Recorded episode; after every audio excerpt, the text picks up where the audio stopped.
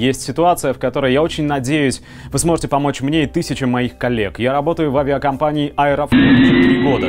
То, что происходит в ней с каждым годом, отталкивает от работы всех бортпроводников.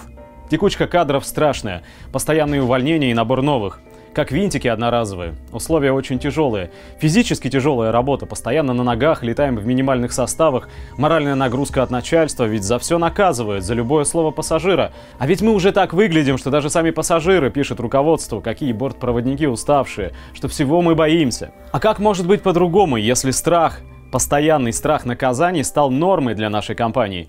Депримируют и угрожают короткими рейсами по России. Хотя зачем так воспитывать у людей ненависть к своей собственной стране? Усталость страшная от всего, а я ведь безумно люблю свою работу. Вот 16 января вышел приказ Савельева, что мы будем убираться теперь на рейсах до 1,5 часов. Уборка клининговыми службами отменяется, ее теперь будем делать мы, бортпроводники.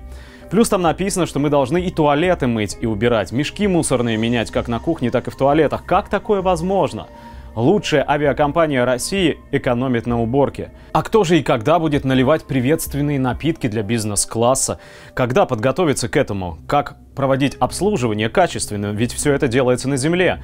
Получается, мы будем уборщицами в этот период. Я по образованию технолог пищевой промышленности. Для меня все происходящее просто нонсенс. Людей, работающих с едой, заставлять мыть туалеты и собирать мусор.